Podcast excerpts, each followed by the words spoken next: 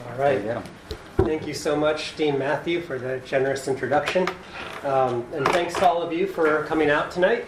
It's fantastic to see a, a good number of people, even on a kind of a dreary, dark winter evening. So thanks for being here in person. Um, so this is the, the second meeting of this same panel. Uh, we met once before in late November of 2020, just after the, the presidential election in the United States. And the, the title then was uh, The U.S. Election, A Crisis of Legitimacy. And we examined um, the outcome of the election, with, I guess, the centerpiece being Trump's denial of the outcome, right? Trump's insistence that actually the election had been stolen, uh, that, that Democrats had perpetrated a fraud on the people of the United States of America.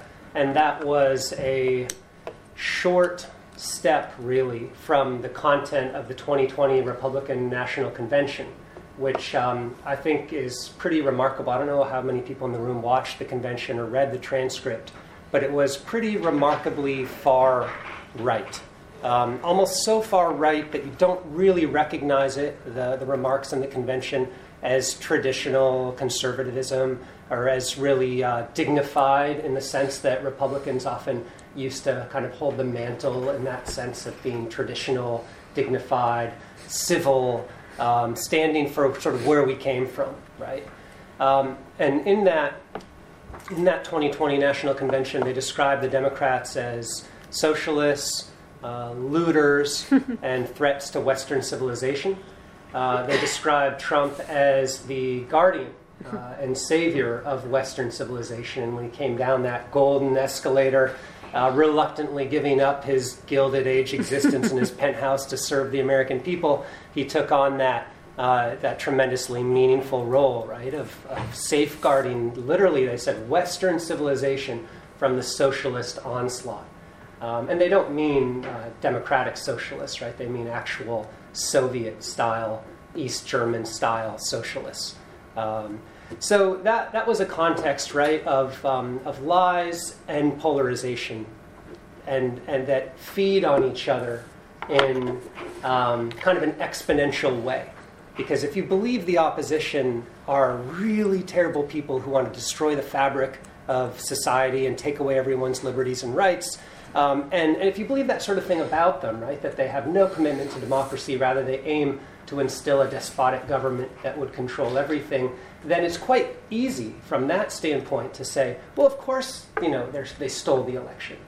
You know, they, would, they would do anything. So you've been primed to accept someone's word for something, even in the absence of evidence.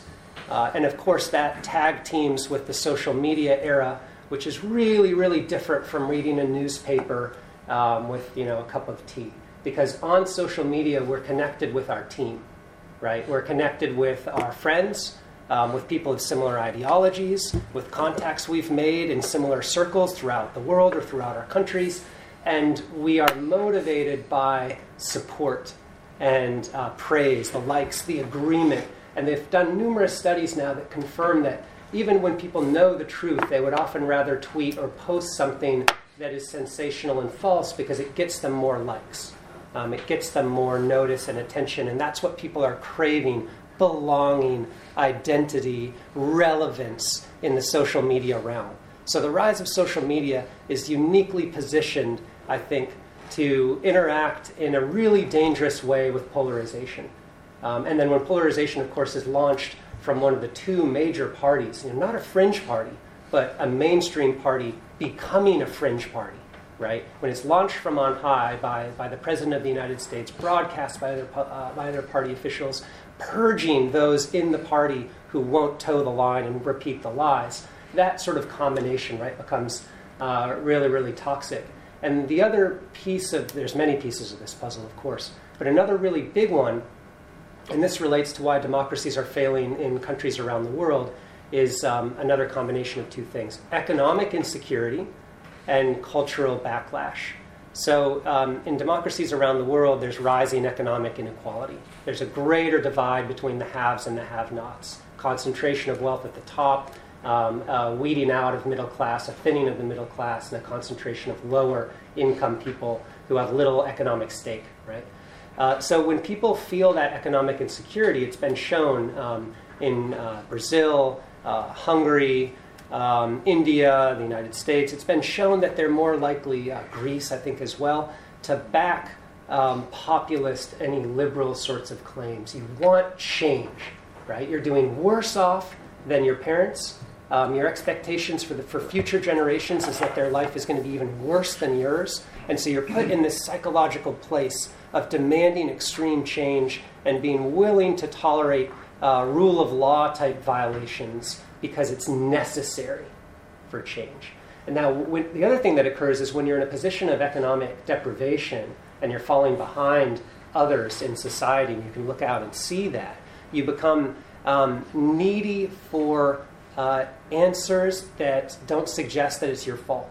So you become needy for scapegoating kinds of answers, for ego and group affirming explanations of why the country's falling apart. So Trump and other illiberal populists have been really, really perceptive in capitalizing on those twofold sort of psychological needs of people to affirm their egos. Hey, it's not your fault. It's the Mexicans. It's it's the uh, Islamic people. It's the China flu. You know, whatever. So you, you affirm the ego of your supporters and you affirm the identity of their groups. This is uh, magnified on social media, broadcast from on high, and under all of those conditions, when your leader tells you the election's been stolen, it's like, it's not really, your reaction isn't to say, what, you're kidding. It's to say, of course. Right? Of course it has. Because they'll stop at nothing. You know? And look where the country is. Right? And so the, the title, right, of our talk, you know, Biden's rise, Trump's demise, I had a question mark on the end of that title, which I think got lost in the email chain. So it's supposed to be Biden's rise, Trump's demise. Uh, and um, That's a good point. You know, so when you look substantively at how Biden's done in these first hundred days, uh, I've seen plenty of comparisons now from presidential historians to FDR, um, and saying that nobody has done more substantively in the first hundred days uh, than Biden, except FDR. Only, only FDR. And there are a bunch of really good articles now. If, uh, if you all are, you know, want, uh, maybe you already have it all down. But if you Google Biden's first 100 days, there's a ton of articles detailing all the things he's done, right, to restore human rights and sanity in terms of immigration, in terms of gender, in terms of race. He's done a lot, obviously, on climate change already, rejoining the relevant international agreements. He's done a lot to try to repair foreign relations and held a ton of meetings um, with high level officials. Of course, there's the infrastructure plan. Uh, of course, there's the COVID relief package, massive public investment that people are comparing to the New Deal and saying, you know, again with FDR, there's no other precedent for what Biden's up to except uh, the New Deal. Um, and I have in the back of my notes, you know, later if you want to talk about other things he's done, there's a really long list, and it's, it's quite impressive. Um, he's planning now, of course, to tax corporations and the wealthy at a more fair or rational rate, but that yet hasn't been accomplished. I think that would be huge as well to, to respond to economic inequality. But the broader point I think I want to make by adding that question mark is that US politics is not at a highly rational, substantive, um, analytical place. Right? So Biden could be highly, highly successful on the merits of public goods, public health crises, global environmental crises, inequality crisis, racism, sexism crises, transgender, right? He's restored the rights of transgender people to serve in the military, for example. Biden has. Uh, but I don't think that 2022 and 2024 are necessarily going to be about the issues substantively. I think, and this is the Republican Party's um, gamble or bet or strategy, is that 2022 to regain the House and 2024 to put Trump back into the presidency is going to be a function of, um, you want to call it, procedure, worldview, ideology, fascism, I don't know what you want to call it, but it's not the merits. It's not a po- uh, political community of equals debating the issues in good faith on the basis of evidence in a respectful way. That is out of the picture. Now, uh, I was reading some political science on this. Um, uh, Professor Mettler has a really good quote on um, the state of polarization, which is now lost in my long document here. What, what Mettler says is that um, political polarization got much worse starting in the 1990s, and the Southern Democrats lost um, they lost uh, their role to, to Southern Republicans, and that this is the crucial part that political polarization involved in the United States since the 1990s a move far to the right for the Republican Party, while the Democratic Party stayed relatively where it was all along. So, political polarization in the United States, according to her and a number of studies and books that she cites, is a rightward movement. Uh, and so, you know, it's not this, it's this. Now, with, with Trump, you know, when you look at illiberal democracies, attacks on the free press, attacks on minorities, attacks on judicial independence, attacks on the separation of powers, uh, undermining of, of facts and mainstream media, that is a move far right beyond the limits of what advanced democracy tolerates. When you move past a certain point, you're simply no longer an advanced democracy. You're, you're simply outside of the historical trajectory of political liberalism. You're, you're beyond it. So you're not far right on a democratic spectrum. You're starting to loop around to go to an, uh, an undemocratic form of government. And I think, you know, if you say what are the elements of democracy and what's the key element there, it's got to be free and fair elections by universal suffrage without obstacles. So when I say that, I don't think that the issues in 2022 and 2024 are going to be as much about substance as they are about procedure. What I mean by that are the voting rights restrictions that are in the works. When you think back to Trump's election in 2016, it was incredibly close, right? He, he lost the popular vote by 3 million, and he prevailed by a margin of 0.2 or 0.3% to 1.2% in the key states to win the Electoral College. So he won the Electoral College by votes that were in the thousands, just the thousands, in really large places, right now. So how did he do that? Um, one, I mean, obviously he had a pretty good electoral appeal, and he had some pretty good talking points about Hillary Clinton and the Democrats and Wall Street and corruption. But the other way he did that was by benefiting from the public, uh, from the Republican Party's previous. Um, previous efforts at voting rights restrictions, which had been successful. So when Obama won in 2008 and was reelected in 2012, the Republicans learned this really hard lesson about voter turnout. And their response in numerous states was really swift. Um, they, they decreased voting. Uh, they, they decreased hours at the polling stations. They moved polling stations away from diverse neighborhoods. Um, they increased voter ID requirements. And they did a bunch of other things as well. Uh, they made it harder to vote um, by mail and stuff like that. And purge the voter. The voting lists that were purged, Absolutely. that was another big one. I saw that firsthand in Georgia mm. as well. So Trump prevails by these really minuscule margins, but you can't separate that victory, and Trump learned this lesson so well. You can't separate that victory from the procedural rules about who votes and how they vote and where they vote and all of that stuff. Now, so what's been happening uh, since 2020 now, since Trump's loss, of the election is um, a pretty remarkable move in the states. So this is from a Brennan Center report, uh, which says that quote state lawmakers have introduced a startling number of bills to curb the vote uh, in the backlash to 2020, um, and this includes, as of Mar- late March, 361 bills with restrictive provisions in 41 states, and that's a that's 108 uh, increase over the 253 restrictive bills tallied in February of this year. So there's this kind of exponential push to restrict voting. Um, what am I talking about? Um, well, of course, Biden won by mail in voting and early voting. Uh, the numbers there are unbelievable, actually. Um, I could just tell you mail in ballots requested 89 million, mail in and early in person ballots returned 101 million. Um, and, you know, Biden total um, got 81 million votes. So, you know, the number of mail in and early votes was about 20 million more than Biden even received. So, this has become the dominant form of voting, especially for Democrats. So, the Republicans' bills um, will uh, take aim at absentee voting, voting mail in voting, restrict uh, stricter ID requirements, making voter registration harder, um, et cetera, et cetera. And this is passing in states that are really significant in the electoral college system Texas, um, Arizona.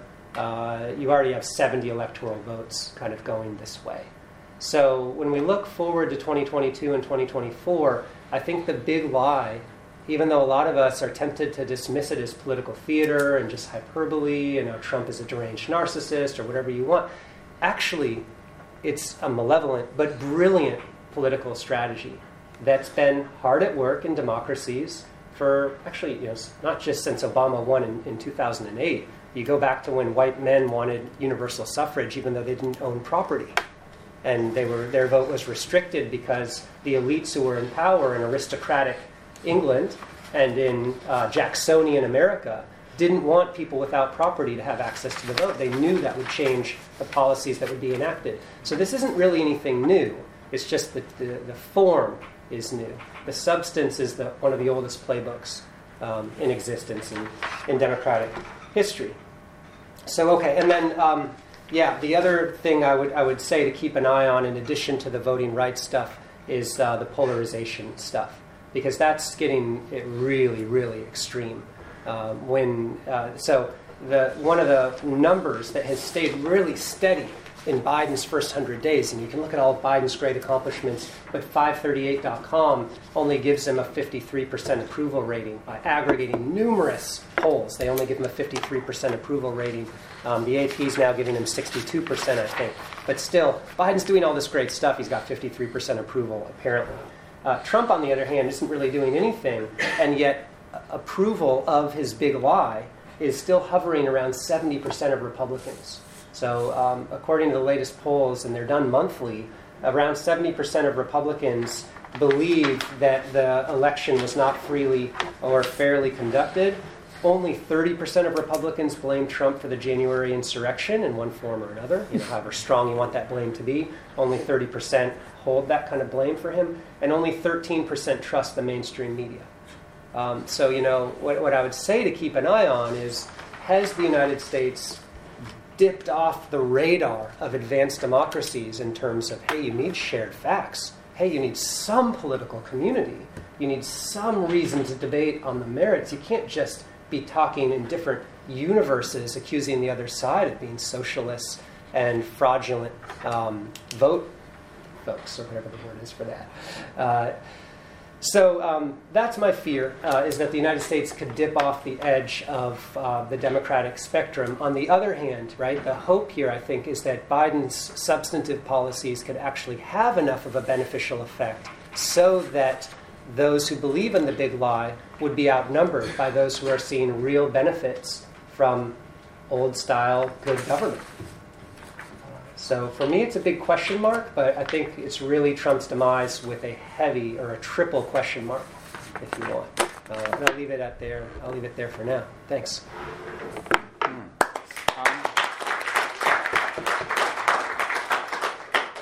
Yeah, I mean, I think that's right. So thanks, Tim. Uh, thanks for inviting me again to participate on this panel. And as always, thanks for making the law school great again. Um,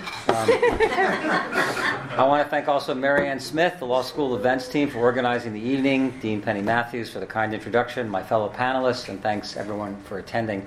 Uh, I, I, presume that some of you were at our first panel discussion uh, last November, where we talked about the crisis of democratic legitimacy brought about by the Trump presidency.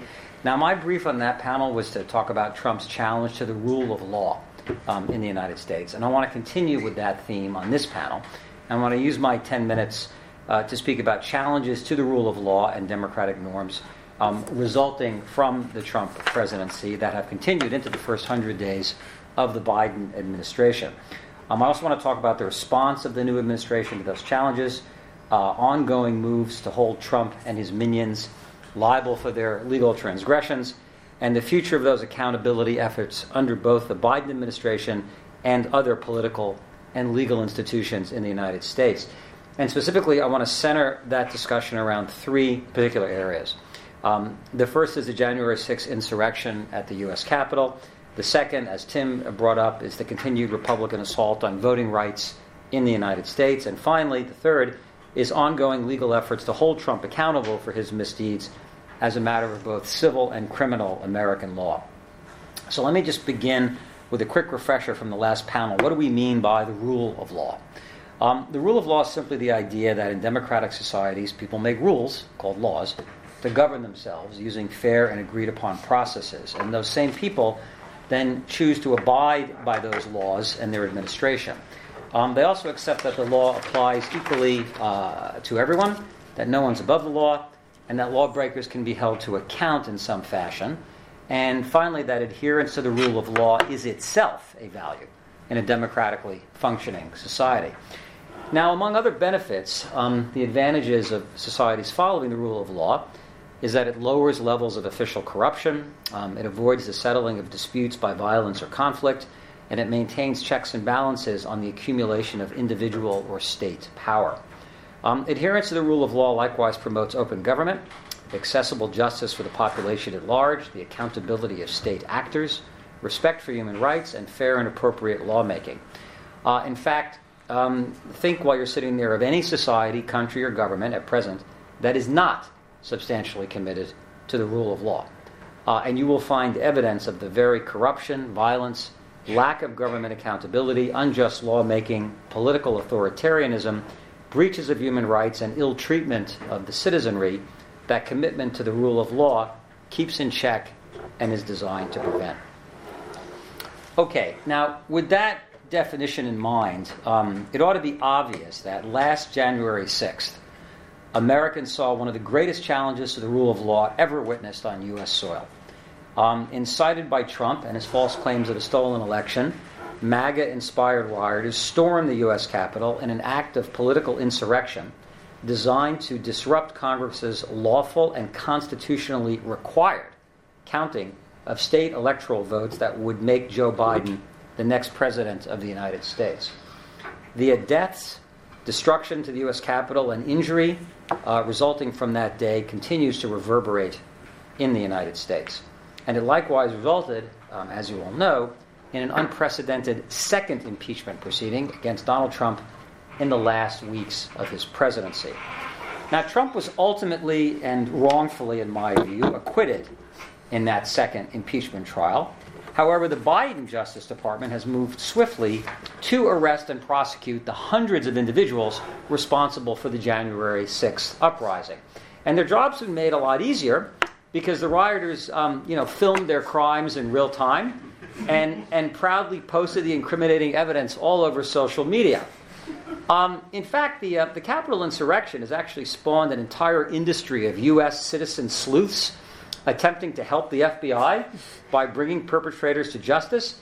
And uh, these efforts have included my favorite one, which is uh, women altering their profiles yes. on dating apps and websites to suggest that they would be attracted to and interested in men who participated in the Capitol attack.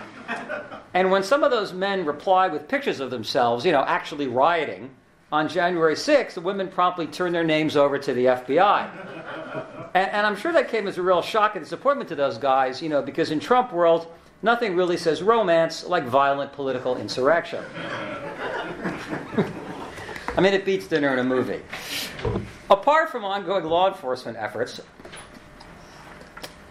against those individual January 6 rioters, um, the Biden administration is likewise pursuing a 9 11 style congressional committee to uncover all of the facts connected to the insurrection, and there's a lot more to know, um, including likely evidence of greater Trumpian and Republican complicity uh, with the insurrectionists themselves.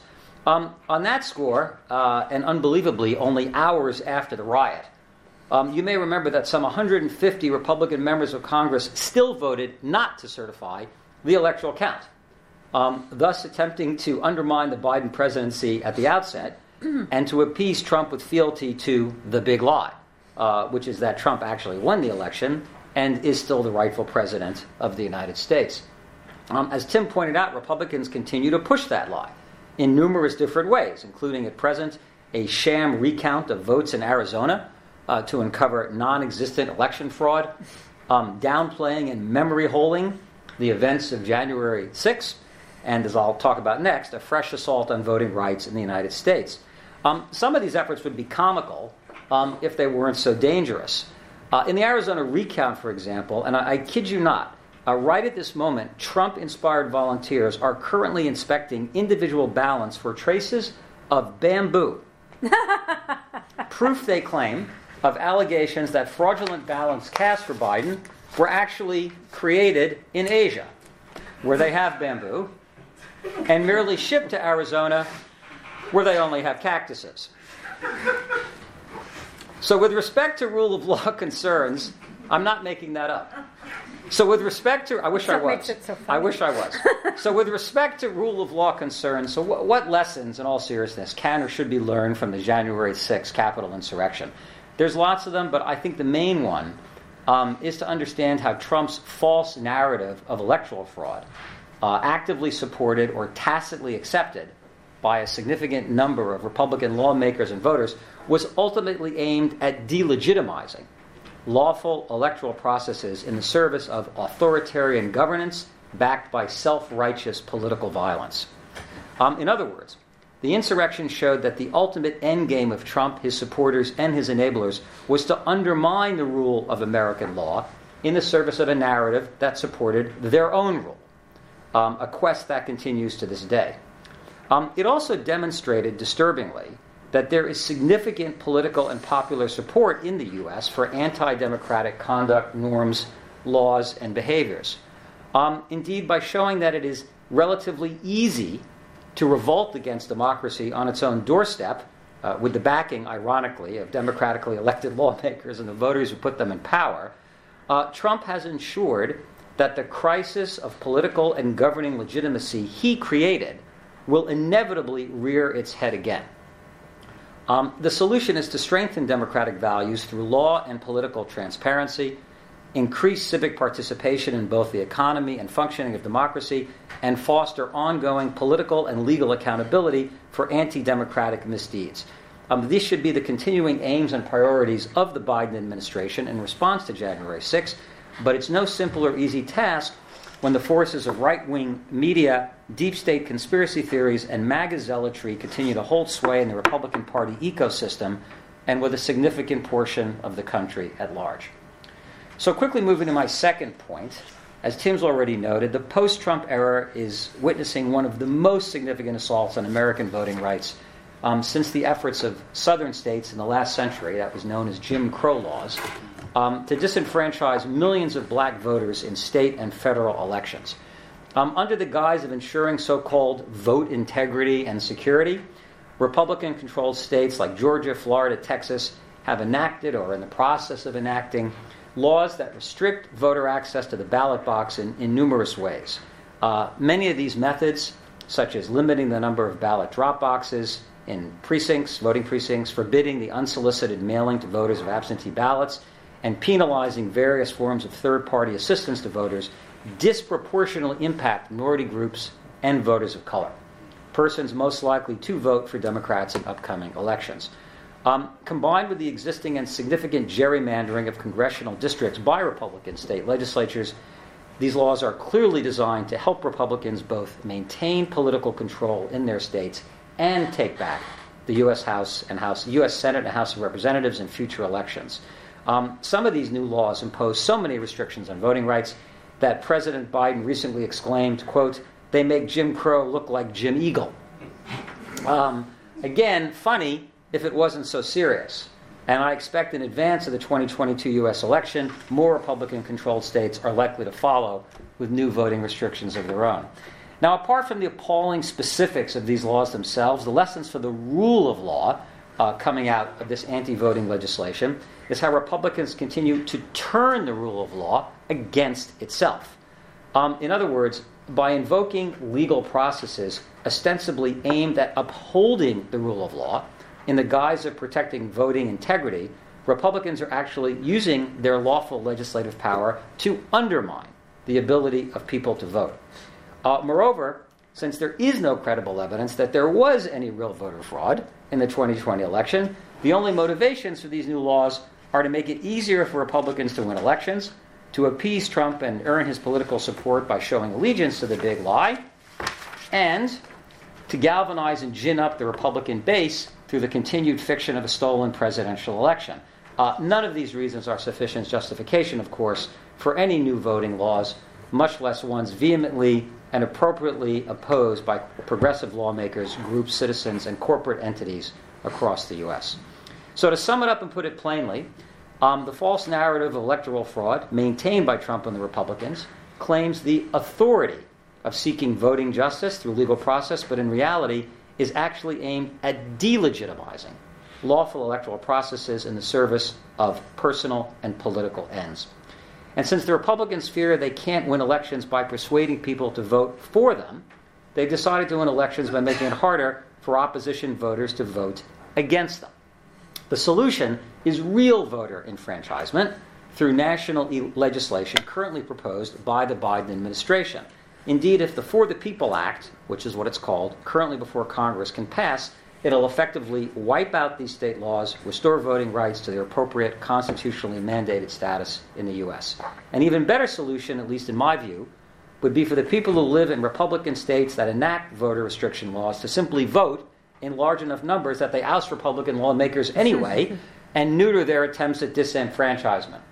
As Barack Obama told people in the last election, quote, don't get mad, vote. Finally, moving very rapidly to my third point. What processes are currently afoot to hold Trump civilly and criminally responsible for his misdeeds?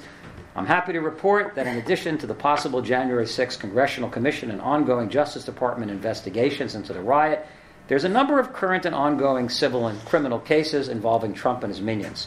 Um, prosecutors in the New York DA's office and AG's office appear to be getting closer to filing criminal charges of bank fraud, tax fraud, business fraud um, against Trump and the Trump organization. Uh, Trump's former lawyer, New York Mayor Rudy Giuliani, is also under federal investigation for his illegal election related activities owing to his efforts at digging up dirt in Ukraine against Hunter Biden. Um, and Trump is himself under investigation for attempting to instigate election fraud in the state of Georgia, having been taped by election officials there, pressuring them to, quote, find him, unquote, the 11,000 votes he needed to win the state. Trump's also being sued civilly by several Democratic lawmakers under U.S. law originally designed to stop the Ku Klux Klan from interfering with the lawful processes of the federal government.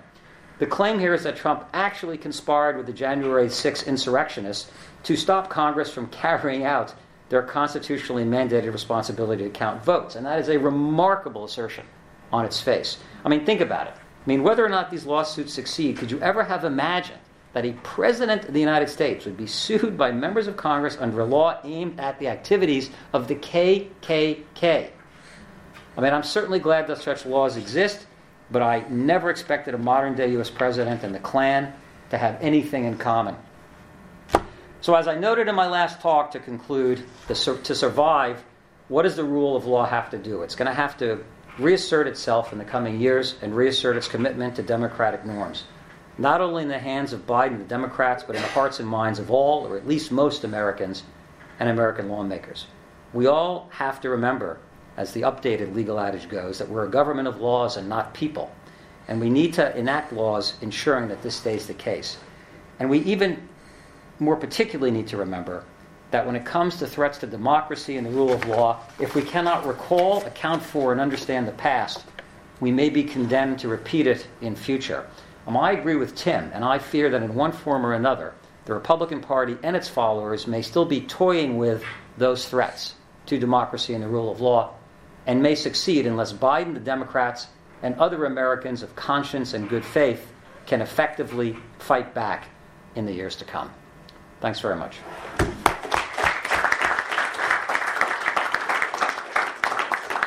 Thank you. It was great. Both of you guys are um, wonderful. And thank you, Dean Penne, and thank you, Marianne, and thank you all for being here. Um, so I think. Um, again, also like Scott, there's some things I said in the last session that I'm going to just summarize really quickly. And I'll start by reiterating that this movement that brought us Donald Trump uh, and the extreme polarization and these growing militant groups who are part of the Capitol siege did not begin with Trump. Um, and therefore will not end with Trump. Um, it capitalized on Trump and his kind of narrow caricature of tough guy and his othering and blaming those others that that I manufactured. Um, but secondly, I think I want to reemphasize that this Trumpian movement was enabled and promoted by talk radio and shock jocks who were spewing these divisive hate frames and blame frames, and that this was enabled by the repeal of the Fairness Doctrine and the changing of the laws of the Telecommunication Act, which made it permissible and legal and kind of acceptable um, for these um, purveyors of hate, these hate frames, directing blame and all of these messages that Tim was actually talking about from the Republican convention. These have been going on for decades now in talk radio. Um, so all of this kind of works synergistically to make this go out on thousands of radio stations. Because the model was so profitable, I mean, these shock jocks were making millions of dollars. Um, it was replicated and replicated. And then, of course, Fox News came along and that added to it. And now you add to it, we've got the more extreme, the One American News Network, Newsmax, and then the internet came along. And Tim touched on this because of the way social media works. It magnified the messages and created this sort of echo chamber that Tim referenced, that then worked to discredit traditional legacy media. Why?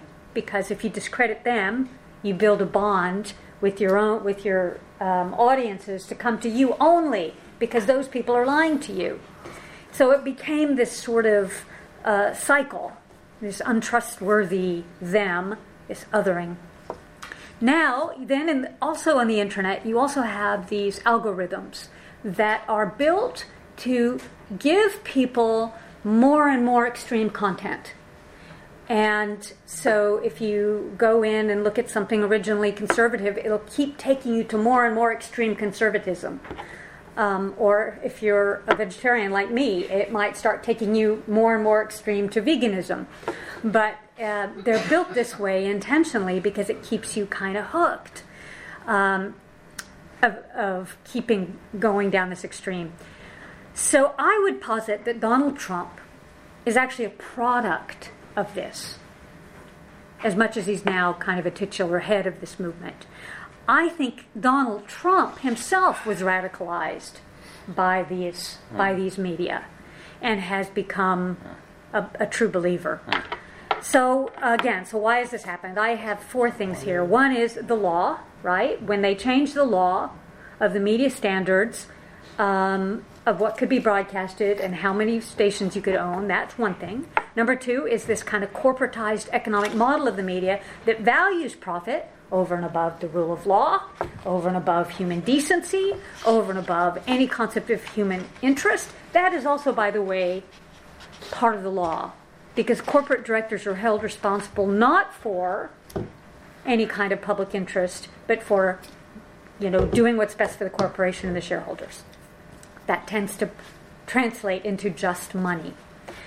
Uh, number three is um, this these extreme messages that become more and more extreme that happened first in not maybe not first first but first really publicly on thousands of stations through these um, talk radio programs uh, radicalized party members who then entered the halls of power. And then you get newt gingrich for example and he created then the gingrich senators. And their whole mo was to continue to uh, bomb throw to obstruct any possible um, collaboration and to polarize the country.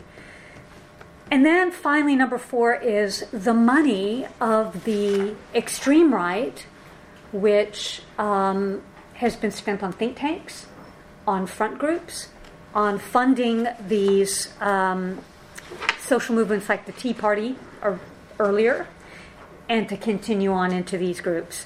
So that has keeping this material in the public no matter what.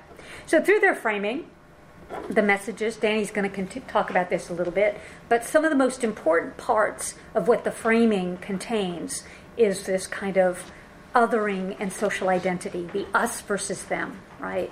So, no longer is there an us, United States, you know, at, like here we've got the 5 million team, right? That started to disintegrate. It became us the good guys and them, the bad guys. Well, who are the bad guys?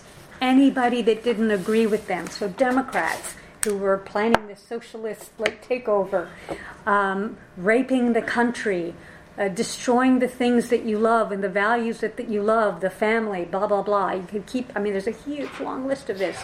African Americans, Latinos, immigrants. It was just all of this othering, othering that they are destroying the thing that you love. Now, um, once once this us and them gets created and this social identity gets created, and again, Danny knows more about this than I do, but as uh, political scientists, we also look at how it affects politics. And one of the things is that facts are not important anymore. You're you're so steeped in this, and when they do brain scans, you can actually see cognitive dissonance when people get facts that are counter to what they want to believe about their party members or their candidates or their ideology. So they fight off fact uh, mentally. Um, the other thing that political scientists have noticed is that often social identity or political identity comes first, and that's what has people join a party. The policy preferences come second. So they adopt the policy preferences of their social political identity rather than the other way around. You know, those of us we go, oh, you know, I believe these kind of things are the right way to go, therefore I'm going to register as a Democrat or a Green Party member or a Labor Party member. In many cases now, we're seeing that it's the other way around.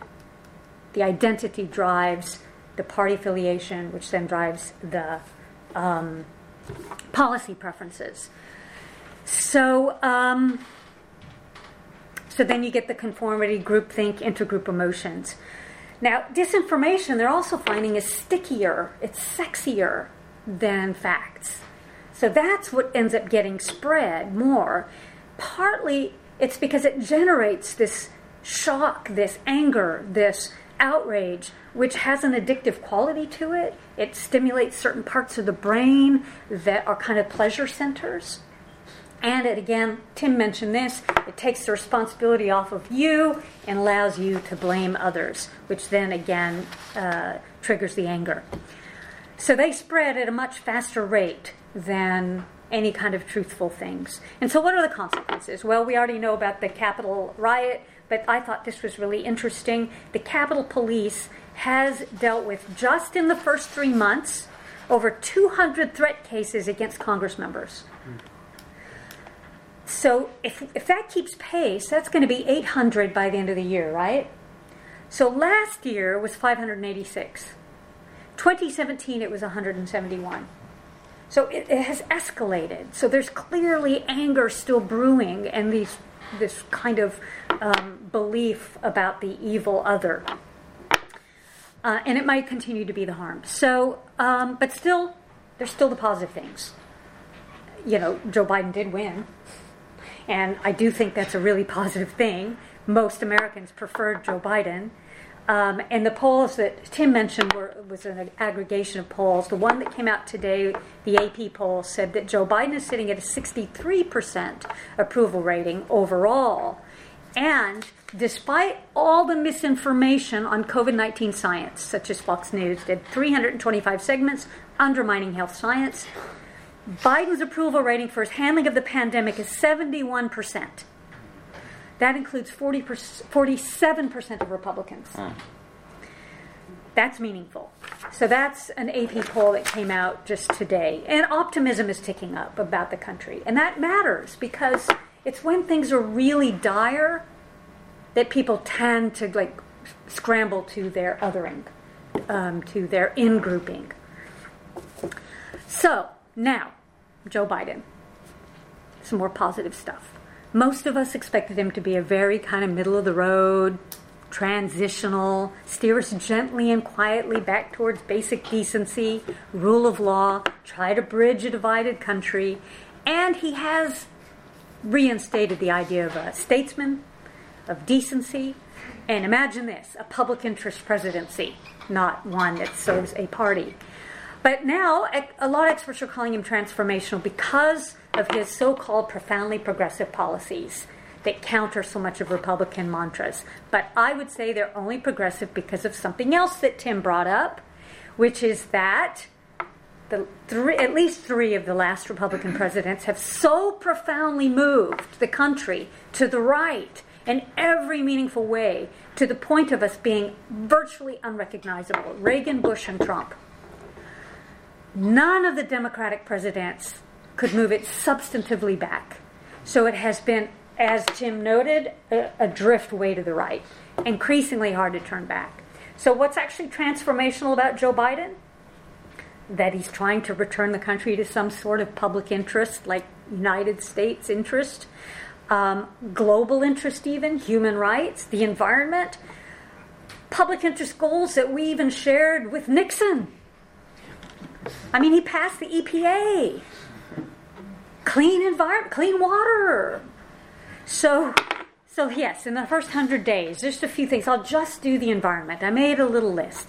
He convened the World, World Leaders on Climate Summit to increase their pace as well as his pace of action.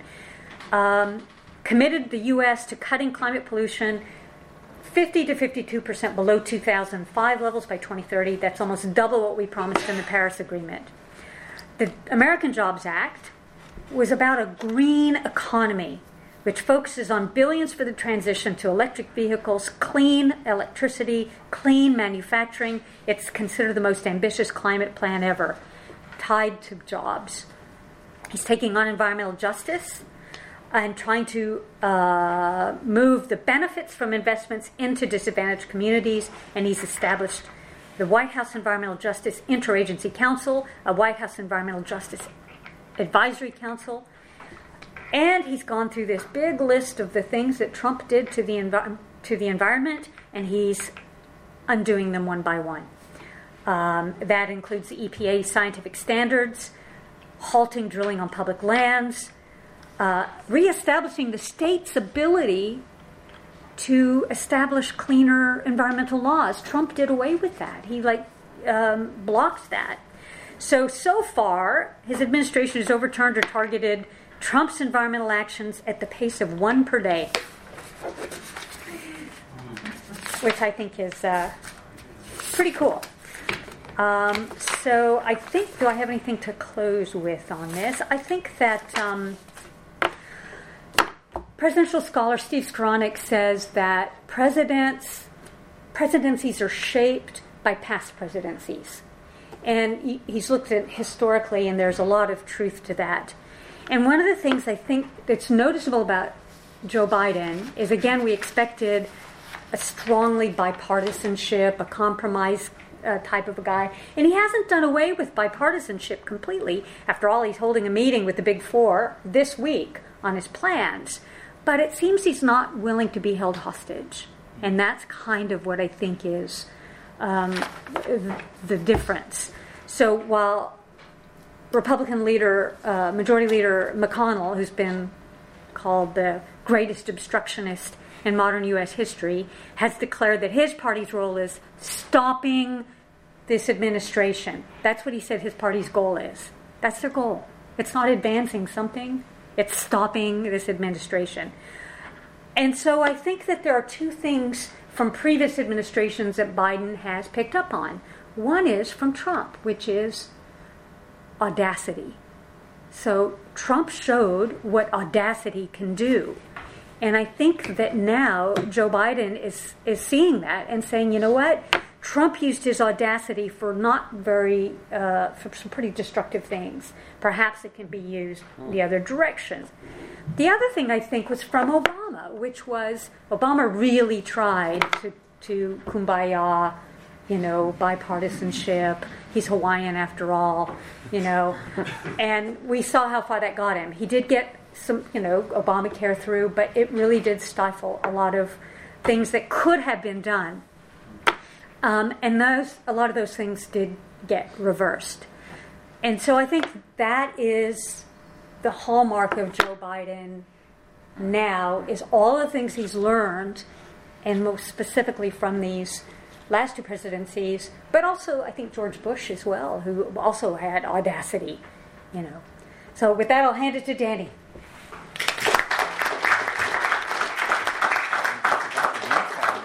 Um, thank you very much for having me here. Uh, I'm going to use the microphone because my voice is not very strong, as you can tell. Um, uh, today, I'm going to be talking about my favorite topic, which is a bit of a more optimistic view of uh, the first 100 days and uh, the demise of Trump, and also potentially the GOP. Um, so, to sort of foreshadow my talk, I'm going to break this up into two separate sections in essence. Um, the first section is really going to focus on how the changing racial demographics of the U.S. is really kind of um, a major threat to the GOP at large. And I think um, this really motivates a lot of the stuff that Tim was talking about in terms of voter restrictions, um, et cetera, that the GOP is trying to enact right now. They know that their electorate is shrinking uh, increasingly over the years um, and have to do something to, um, to stop that in essence. Um, and, this really goes back um, not just the previous administration, but all the way back to the 1960s in terms of the realignment of the South. Um, so, just as a recap, the realignment uh, took place in, in which the South was initially a stronghold for the Democratic Party um, until Kennedy and then uh, Johnson, following Kennedy's assassination, um, wound up passing the civil rights legislation. Um, and it was that kind of lightning rod moment that then led the South to, to flip until eventually in the 1990s when the Republicans uh, made it a, a Republican stronghold. Um, so this, this is a, a, pattern that's been developing over the last 50 years um, that, uh, that the GOP is really kind of on their last leg, I think.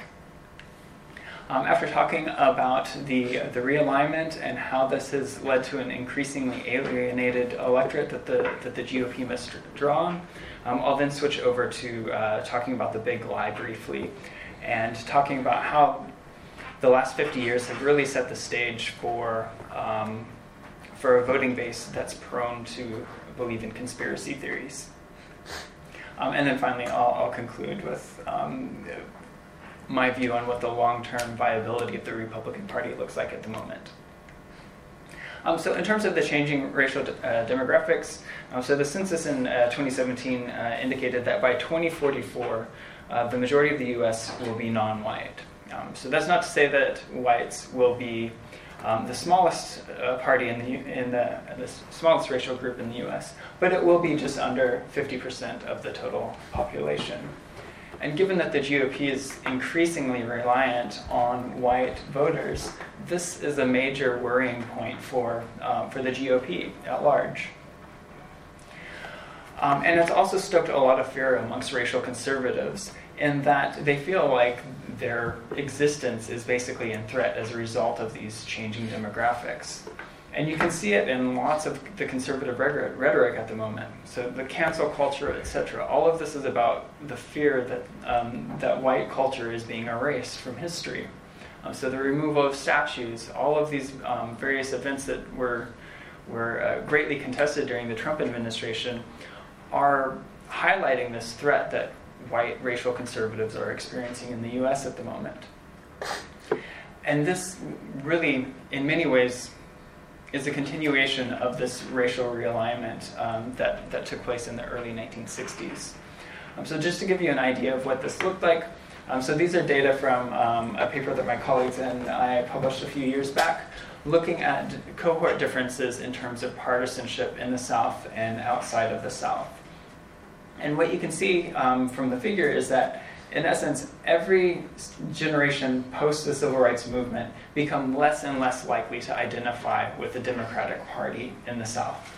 Um, so the, the y-axis on the far left is uh, strength of identification with re- the Republican Party. And you can see that, um, again, re- uh, Democratic identification declines considerably over these last 50 years, particularly in the South. You, you don't see this trend um, outside of the South it seems to be specific to um, what's now become the Republican stronghold. Um, so much so that this racial retrenchment group, so the group of voters who came of age during the Reagan administration um, and, and, subsequent years, they're, um, they're the first generation of Southerners to identify more strongly with the GOP than the Democratic Party. And again, this is specific to the South. Um, and, and what this, in essence, foretells is that racial attitudes have become increasingly important uh, for the GOP. Um, in, fact, it's one of the dominant forces that's motivating uh, Republican vote choice um, at the moment. Um, so these are data looking at the 2012 election and uh, a variety of different potential factors that uh, predicted voting for Obama versus Romney. Um, the left side indicates votes for, um, for Romney. Um, so you can see that racial resentment is one of the strongest predictors here of voting for Romney. Um, uh, unemployment is slightly associated with voting for um, Obama, um, and then party ID is the strongest predictor of, of voting for Romney over Obama. When we flash forward to the 2016 primary and look at how levels of racial resentment affected uh, voting for Trump, you see a quite obvious pattern here whereby the people who are highest on racial resentment, so in essence, that's a nice way of saying racists, um, the more racist you become, the stronger the likelihood of you voting for Trump over all of the other potential GOP candidates in the primaries. And this, in fact, carried over into the 2016 election, whereby, uh, once again, racial resentment is one of the key predictors of vote for Trump over um, Clinton. Um, and I think one of the striking patterns um, when comparing across the 2012 and 2016 election is you can see that racial resentment looks like it has a stronger effect in the 2016 election between two white candidates um, relative to the 2012 election between uh, a black candidate, Barack Obama, and Mitt Romney. Um, so, so an election in which race was center field, um, you see it playing racial resentment playing lesser of a role than in the 2016 election. So interesting. And, and I think that what this really shows is that the Republican GO, or the, the Republican voter base is becoming increasingly reliant on this um, racist rhetoric, in a sense, which really ties in to the big lie, in essence. Um, and, and it begs the question why do people endorse these types of conspiracy theories? Um, so Tim, Scott, and Maria have all uh, addressed um, various points of this, so a bit of this will be just summarizing. Um, but we know that people endorse conspiracy theories for a variety of different motives. Um, within the social psych literature, we've identified um, three specific motives. So, this epistemic threat, so this, this uncertainty of what the future holds, um, is a prime motivator of conspiracy belief endorsement. Next is this existential threat. Um, so, in the previous slide, I mentioned that whites have this fear that their culture is being erased. That type of existential threat really sets the stage for the endorsement of conspiracy theories. And then finally, these relational needs, um, this desire to belong and fit in with, with one another's group, is another key motivator of conspiracy theory endorsement. Um, and as Maria and uh, Tim noted, um, social media has been a, a, prime motivator of uh, conspiracy endorsement over the years, and that's particularly because of this relational motive. So people have this strong desire to share information with like minded others. The algorithms on Facebook, various social media um, outlets, etc., really set this rabbit hole that people um, fall into to continually sharing this, the, these false beliefs that become more and more extreme um, the longer and longer you, um, you engage in, in um, uh, this process. It's also related to this idea about motivated social cognition. So people tend to see and seek out information that confirms their existing beliefs. And uh, once again, with the Facebook algorithms, etc., you're really seeing people fall into these echo chambers that are just reinforcing this big lie and other various conspiracy theories that fit along with, um, with, with one another. Um, and all of this really reminds me of, of uh, Leon Festinger's um, uh, famous work in the 1950s uh, in the book When Prophecy Fails. Um, if you haven't read it, um, it, it's a really nice read about the psychology of conspiracy beliefs, um, and it forms the basis of what later became cognitive dissonance theory. Um, just to uh, kind of give you a, a, brief overview of the book, um, Festinger started uh, following around a cult um, who had predicted that the world would end on February 22nd, 1951. Not to spoil It the didn't? book, but it didn't happen. yeah. Um, and so the, the really interesting thing about this is, so they have these three, or did it? Or did it? I did it. this could be the Matrix, actually. Um, and and so what happened at the end of uh, at, at the end of the evening when the cult had got together and was expecting the world to end, you know, they thought that a UFO was going to land in the backyard and pick them all up before the world exploded, um, and none of this happened. So what did the conspiracy theorists do when this this happened? They didn't back down. They looked at each other and said, we saved the world. Um, so it, it kind of shows you that these like extreme beliefs have a tendency to, to lead people to double down on the, the absurdity of it all. Um, and I think what happened with the capitalist insurrection and then the, the belief that Trump was somehow going to be inaugurated in March because that's when um, the founders had initially done the inaugurations. it, it, just shows like how far down this rabbit hole people are going with, um, with this big lie and believing in conspiracies. Um, so I'm kind of ending on a more uh, positive note than, than the rest of the group, I think, in, in that I'm I, am i am questioning whether or not the well, yeah, Maria Maria was ending on a positive note as well, but I think all of this really points to the potential end of the GOP as we know it, unless they're able to, to get these um, uh, voting regulations peeled back and prevent people from going out to vote. Um, that's really their only strategy at this point is to pre- prevent people from voting. Um, and the reason that I, I, think that the GOP has a lot of um, difficult times ahead is they're, they're appealing to an increasingly small electorate. So by 2044, whites are no longer get, going to be the majority um, ethnic group um, in the US. And um, eh, the, the steps that they're taking at the moment really kind of disavow the ideological purity of the party that, that it once stood for, as, as Tim had noted earlier. Um, so they're, they're um, tomorrow, they're in essence kicking out Liz Cheney as one of the, um, the leaders of the GOP, um, despite the fact that she's, she's ideologically quite a, a core conservative within the party. Um, she has an 82% uh, rating on the Heritage um, Action website. This isn't like a, a middle of the road Republican. She's born and bred Republican, and they're getting ready to oust her because um, she doesn't support this big lie. Um, and I think it's also important to note that oh, there are a, a, few Republicans who are turned off with the, these conspiracy beliefs. Um, so th- these are data from 538 uh, showing the number or the percentage of Republicans who believe that uh, Biden was uh, fairly elected.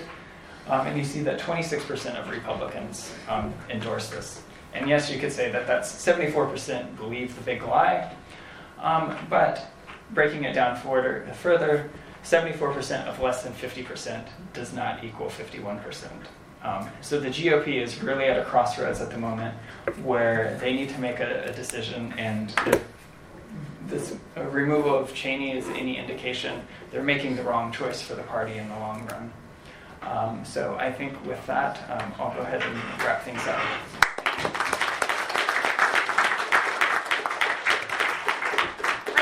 Want to add to your conclusion, which is that there was today announced in the New York Times a letter written by some hundred Republicans, past uh, past officials and such, saying they're threatening to start a new party uh, if the if this you know big lie continues uh, to be the you know sort of litmus test for uh, where the party is going. So I think you know we are watching this disintegration right now, and it could be like the Whigs that happened in American history. I mean, the Republican Party is the initial third party. Yes, that's right. Okay. Well, I think we're ready for some questions, and you know, plenty of time for questions. Marianne's got a mic there, so we can get it to you. Uh, just, just a very basic query. Um, you, you, haven't addressed the core legacy of, of Trump, which is his appointment of hundreds of judges at federal level. Yep. And as well, the party controls a number of states, um, among it being judicial discipline. Mm-hmm. Um, I've spoken with most, if not all, of the, the state judicial appointment and uh, judicial disciplinary bodies. Um, as, as, because you have, have both judicial election and judicial appointment sort of variety of proceedings. So the the legislation coming through and for all of the ambitions of the Biden uh, administration and subsequent uh, Democratic administration, um, is there going to be a clog in that, given the judicial supremacy of the Supreme Court over the, the other two elements of your um, of your governance? I mean, I mean, I think the answer to that is, prob- it depends. So, you know, I, for example, I think what Georgia, Florida, and Texas have done or are doing, a lot of it's unconstitutional. And the question is whether a conservative Supreme Court would strike some of that down.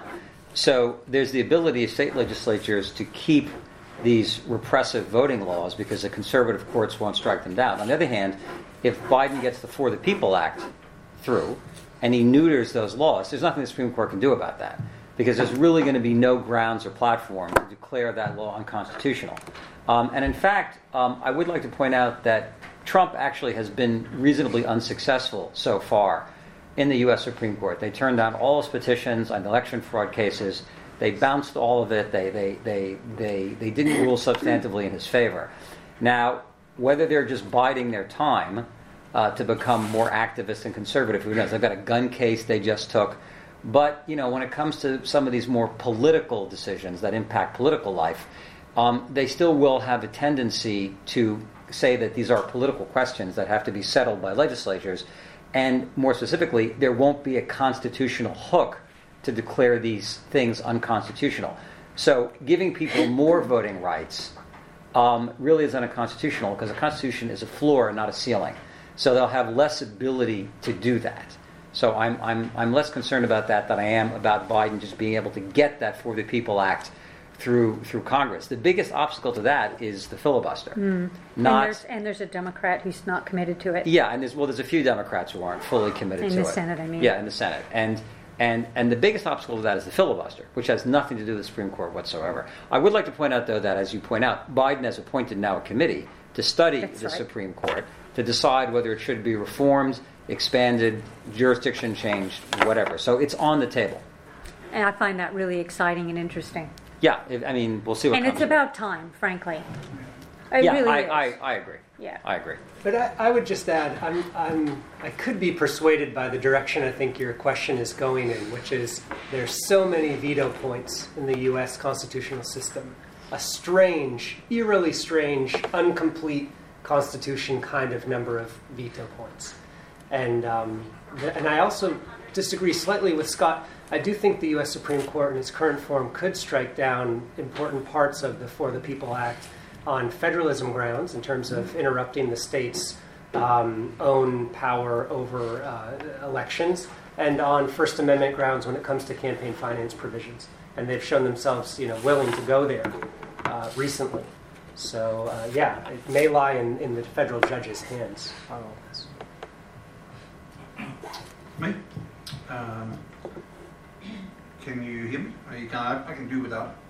Um, so first of all, thank you very much for sort of contextualising it, and, and I'd like to talk about it in a, in a geopolitical context, and specifically with, with what um, Scott was talking about. So the traditional sort of position of um, of the US, uh, not in a economic sort of context of uh, the cowboy, but the, the leader of the free world. Tim, you, you talked about that there was a correlation between the, the Republicans moving to the right with the 90s, which coincides with the fact that the Soviet Union, you know, disintegrated and the old sort of enemy picture um, changed. Now, with the vacuum and the immense damage that has been done to the US standing in the democratic world, the rule of law part of it, and the rise of the sort of ultra technocratic parts of it, that vacuum um, with the US, and in my opinion, from a European perspective, Biden is very inward centric focused too. It's almost, you know, it's, if it's not quite Monroe doctrine like centric, navel glazing, but it's definitely more domestically focused than, than the US has been in the 60s, 70s, and 80s. How do you see, from a New Zealand perspective, the vacuum being filled, given we got the rise of the autocrats, given the fact that the 21st century is the, the rise of China, um, and the populist part of that, in the absence of the US being able to regain its position, because there's concern about what is going to happen in, in 24 months. Are we going to get another another round of the same? And with what Europe is doing and dealing with its say, its own challenges of relevance and I think they call it democratic deficit within the EU. How do you see that in a New Zealand American lens geopolitically of democracy the rule of law vis-a-vis the rise of um, the autocrats or the technocrats? Is it, um, is it fascism? And therefore the mid-30s that we're looking at again? That's the question, the challenge I'm posing. Yeah. Okay. Um, I um, I'm not especially optimistic about the United States' ability to counter Russia or China. I think Russia is setting a really strong tone with its disinformation and foreign interference campaigns. Um, I think Putin is cementing his power and has been for a long time now in a pretty remarkable way. Um, the rise of the autocrats, also the plutocrats, you know, that, a lot of Russia's wealth post uh, privatization of the Soviet Union uh, state enterprises created this crowd of autocrats, right? Or sorry, uh, plutocrats who sit oligarchs who sit below, just below Putin. He's the king of them. And and I think yeah, Chinese infrastructure and foreign relations economic power has been just breathtaking and is affecting New Zealand. Uh, I mean, I, I, suppose you know, on, on a strongest voice on that question, I'd refer to Anne Marie Brady, I guess. Um, but I mean, with Biden, you know, he's he's taking this tougher stance towards Russia with uh, sanctions against Kremlin backers. But I, I personally, I don't have a rosy picture of this. I couldn't believe that when Russia interfered with U.S. elections, there wasn't a very strong response. Um, I couldn't believe that because that to me is one of the principal ways in which you'd interfere with the sovereignty of a nation. Uh, if you can disrupt their their own national elections, that is you know the feather in the cap of, of this kind of Russian model.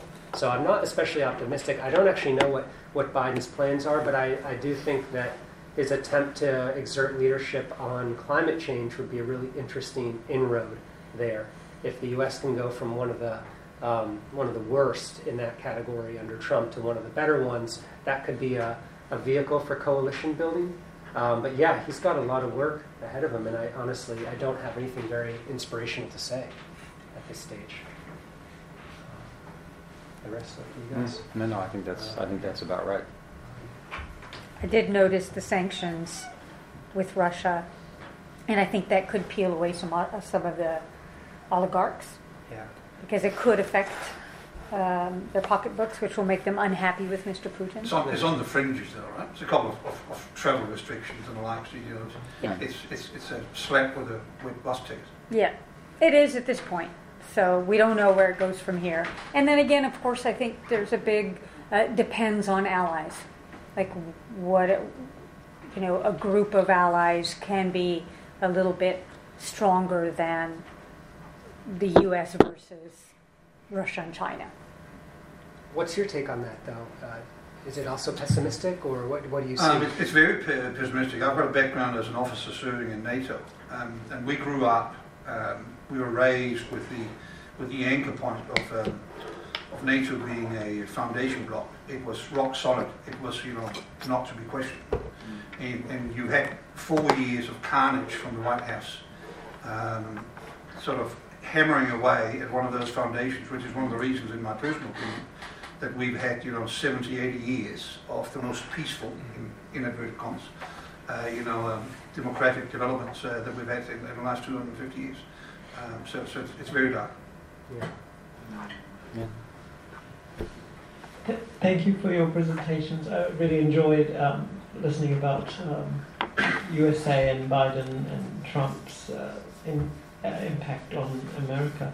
Um, what I've been thinking about during Trump's uh, time, there has been a lot of hate speech, um, and you know Trump supporters uh, are contributing to hate speech, uh, including other uh, as, as, a part of other like far right groups as well. Do you think that um, what is in sort of Biden's toolkit to deal with hate speech? Because as I understand it, because the U.S. has a constitution, it's the First Amendment. Is it like a clear no from the judges about hate um, banning hate speech, or do you do you think there is? Does Biden have options in terms of addressing it? Do you want to talk? Guys well, I mean, they have already said political speech is to be protected at just yeah. about any cost and that included hate speech in a case that came before them, and that wasn't even a political hate speech. I think it dealt with advertising, if I'm correct. Yeah, it, the basic yeah. rule in the states is you can't ban speech based on content. And the only exception is the, you know, yelling fire in the crowded theater. Can I exception. add to this? No, Or a fighting few other words. small There's ones. Fighting words, a few little ones, yeah. But you know what I But think there is some, no. there are some things that are happening that I think are interesting that are not from the courts. Hmm. Uh, and one of them is this lawsuit um, around the big lie because it involved a voting machine company Hmm. uh, that Dominion. Dominion, right? That that started to lose money because they were targeting them as part of the whole, you know, manipulation of the vote, et cetera. Um, and so uh, they sued, and um, I think that has scared a lot of these um, normally. You know, lie touting people into stopping at least some of the extreme versions. So there, so I know New Zealand always looks at the United States and says, You're so litigious. But you know, I, I'm really pro litigation for these kinds of reasons because sometimes that's really all that's left. Um, the book I just finished is about torture survivors. They had nothing left except for suing their torturers in U.S. courts. So I'm, I think litigation and the process that the United States has with depositions, we don't have them here, but you know, those are tremendous uh, ways of getting people under oath and getting truths out and starting to reshape things in a way. Um, I'd argue that the civil rights movement would not have gotten many of the gains without civil litigation. So, anyway, so this is separate from the Supreme Court down protecting speech and more like, well, once there's harm to another, there could be other types of financial uh, damages given. Am I Did- too did- optimistic on that? I think so, yes. Okay. I mean, I But guess I'll just leave it at that. building on that, like that's kind of how a lot of these shock jocks have lost their jobs is from people pulling their financial support, and so that might be another um, Hmm. avenue for Americans to start boycotting some of these these companies that are contributing to hate I mean, and, and yet Fox News is still the most watched cable channel in the in the United States, and and these lawsuits are incredibly difficult to maintain. They're rare, um, and the Dominion one I think is is very unusual, and it, it's already settled with One America, and they it may succeed it may succeed, or it may not. But but even again, that's all after the fact. True, The- that's the, true. the speech is out there. Yep. It's not being prohibited at the front end. It's just being punished civilly at, at the back end. And as long as Fox News and other businesses out there think it's in their business interest to keep engaging in that speech because it's worth more to them than what it might cost them in litigation, they're going to keep doing it. Just a So reminder I'm that there did use, there was, which I referred to, you know, the fairness doctrine before. And even though that may not be the answer to go back to, they, there was regulation around what you could do in the public broadcast hmm. because they were renting the airwaves essentially they're public airwaves owned by the public. Hmm. And in order to be on those public airwaves there had to be certain standards around fairness on issues and people you couldn't just spew hate. That of course does not necessarily apply to like the internet at this point unless they declare the internet a public good that then to use it you have to adhere to certain standards. That's a little bit different from the other types of speech protections i think. It's like rules to, to rent the airwaves rules to rent the public good. So that may be an approach. Yep. So, yeah. Um, so I think some of these, uh, like the Big Lie, and some of these methods that have been effective in America have been beginning to be have begun to be exploited here in New Zealand as well. Um, not just in politics, but Yep. for for example the anti-vax movement, and they all have this very similar basis, Mm. at least aspects that they share. Mm. Do you see this as being a serious threat, a real serious threat to our democracy here? I, I, is it something that we, Mm. as the public who are the target of this, is it something that we can combat? Is it something that we can, anything we can do about? go ahead. Go ahead. Uh, yes, yeah, uh, my answer is yes, I think it's a threat. Um, every so look, I, I- when I went and studied a whole bunch of conflicts and genocides and coups and did all these case studies, every scenario people said, "Oh, it can't happen here. can't happen here. And guess what? Then it happened. And so I think it's always something to be vigilant about. Um, I think it's a really positive thing that we have uh, public radio, RNZ. I think that's a really great thing.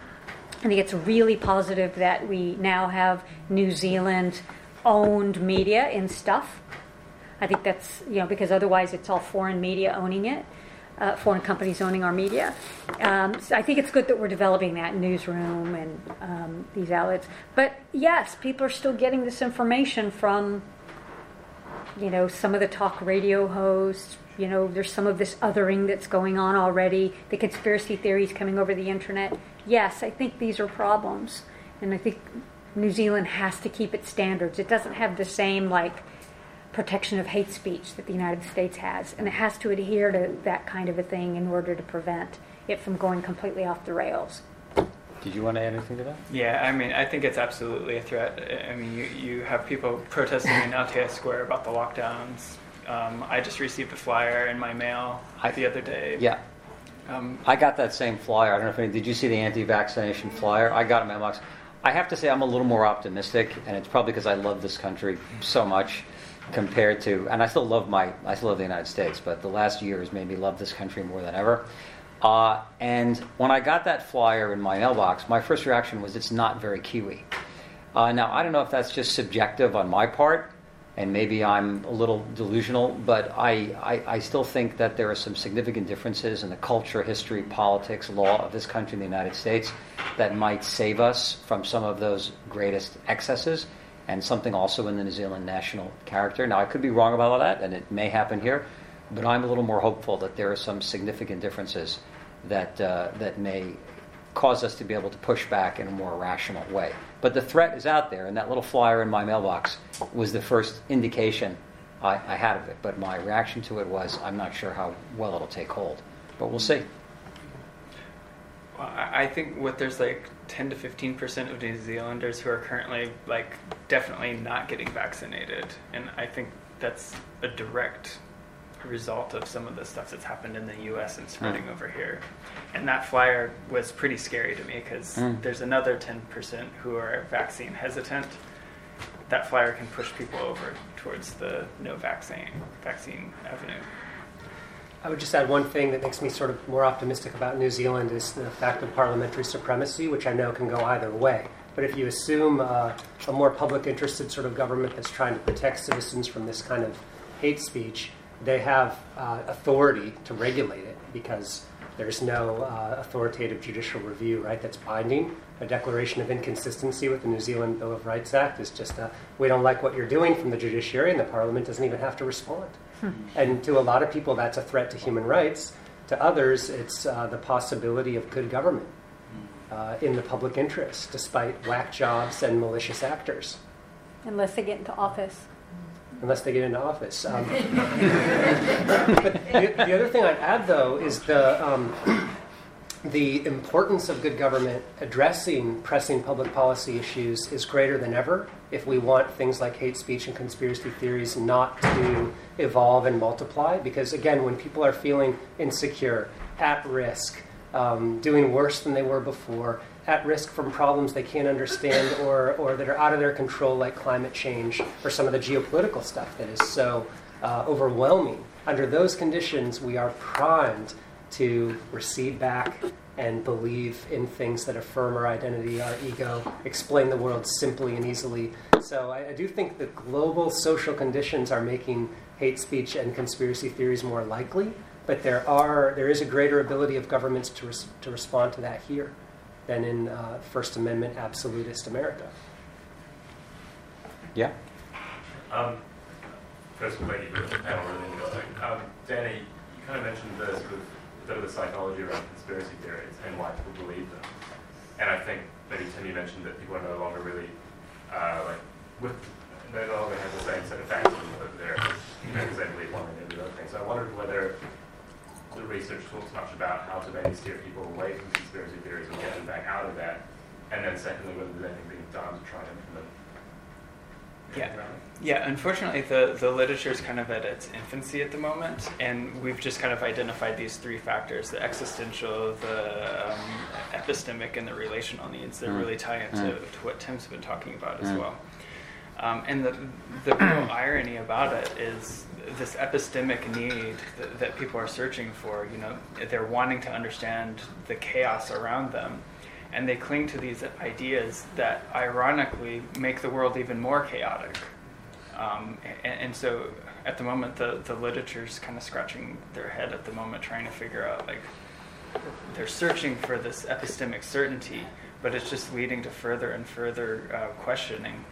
Um, it's not satisfying people's needs, yet people are still going down this rabbit hole. Could I add something to that list? I, I think that there's, and it's just because I'm pretty cynical about these things. I think there's also the opportunistic. I mean, I don't believe for a damned minute that these educated Republican legislators in Congress believe this stuff.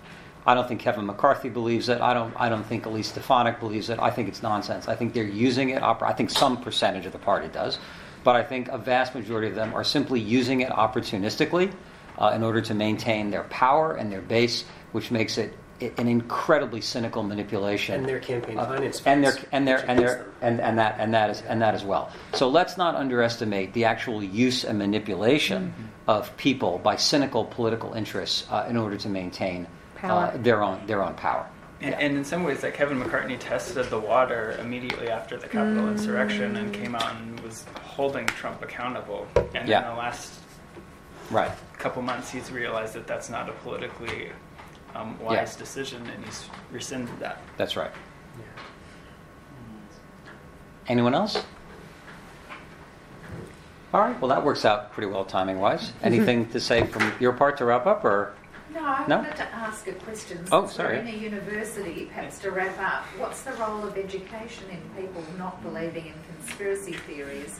I mean, on the one hand, some of the anti-vaxxers seem very well educated, mm-hmm. unfortunately. Mm-hmm. So I just, you know, that's the last And- question to end this. And off. look, you know, some very well educated people fell for those shock jocks too. Uh, mm-hmm. my dad's a physics professor, and he did for a while. Took a long time to peel him away, but you know, and it and it really changed him. It changed his personality. Too um, much physics and not enough history and politics. No, I think people didn't realize because we'd had the fairness doctrine for so long, so people would listen to the news. They didn't realize it had been repealed, so they thought they were still listening to the news. They still thought it was, you know, traditional news. He even said as much. He's, I said, turn that Rush Limbaugh stuff down. He said, I want to hear the news. It's, it's, people don't know what's going on underneath the surface. You know, they don't see the shift that's caused the content difference. So he he believed it because he'd been a news junkie for ages. But there is a real role for education to play because the, the surveys of the people from the last election showed that there was, you know, the, the, the higher levels of education that people had, the less likely they were to vote for Trump and fall for those things. So, you know, while it's true that there is not necessarily a perfect correlation, uh, you hope that people, when they get more educated, more critical in their thinking, and more critical about where they get their sources of information from, uh, that that will lead us, you know, where we where we want to go. Um, There has to be a media literacy. yeah. I do think that's a big, really important thing is the media literacy. Yeah. I think that's one of the most important things that universities could teach is that media literacy, and also just political engagement. I mean, actual engagement with the, you know, values of you know a political system. Just, just kind of building on that as well. Like, I think New Zealand desperately needs civics education. Oh, yeah, I that's w- why I made this, I made the same point. Yeah, 100% so. agree. Yeah. Absolutely. So, a bit of a task for us here at the university. Yes. Yeah, yeah. Uh, but I think that's probably a really good note to end on. Um, I hope everyone will join me in thanking our wonderful panel. Thank you. Thank you.